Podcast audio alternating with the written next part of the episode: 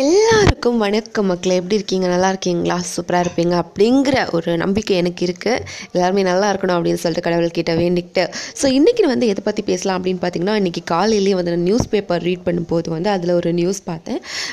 Husband இறந்த உடனே வந்துட்டு அந்த நியூஸை கேட்ட உடனே அவங்களோட ஒய்ஃப் வந்து இறந்து போயிட்டாங்க. கொஞ்சம் வயசானவங்க தான்.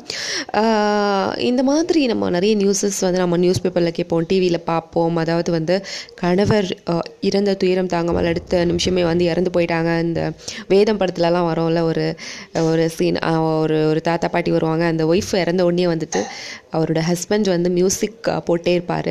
திடீர்னு அவரை இறந்து போயிடுவார். ஸோ இது வந்து அது ஆத்மார்த்தமான ஒரு பிரியம் அப்படின்னு சொல்லலாம்.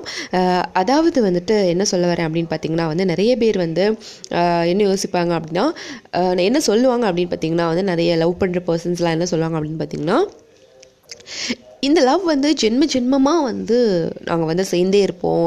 இந்த ஒரு ஜென்மம் மட்டும் கிடையாது. இன்னும் ஜென்ம ஜென்மமாக வந்துட்டு நாங்கள் சேர்ந்தே இருப்போம் அப்படின்னு சொல்லுவாங்க. அதாவது வந்து ஜென்ம ஜென்மமாக வந்து போகிறது எது? இப்போ வந்து நம்ம உடம்புக்குள்ளே வந்து ஒரு ஆன்மா இருக்குது அந்த ஆன்மா தான் வந்து உண்மையானது. இந்த உடல் அப்படிங்கிற ஒரு விஷயம் வந்து அழியக்கூடியது.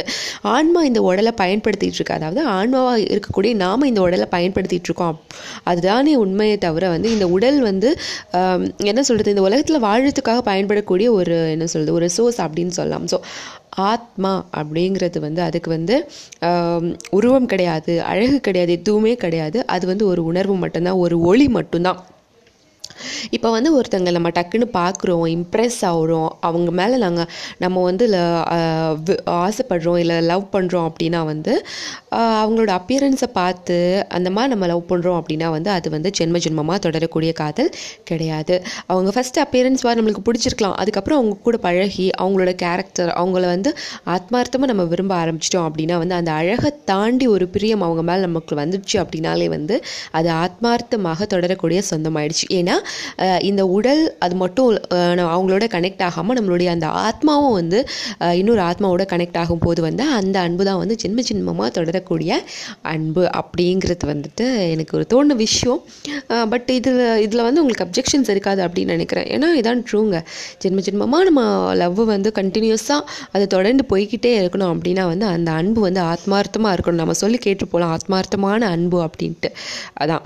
ஆத்மார்த்தமான அன்புனா நம்ம ஆன்மா மேலே ஆன்மா செலுத்தக்கூடிய ஒரு அன்பு தான். ஆத்மார்த்தமான அன்போ இந்த அழியக்கூடிய இந்த உடல் இந்த உலகம் இதெல்லாம் தாண்டி அந்த ஒளி மேலே கொள்ளக்கூடிய ஒரு அன்பு தான் வந்து உண்மையான ஆத்மார்த்தமான அன்பு. அதுதான் வந்து ஜென்ம ஜென்மமாக தொடரக்கூடிய அன்பும் கூட.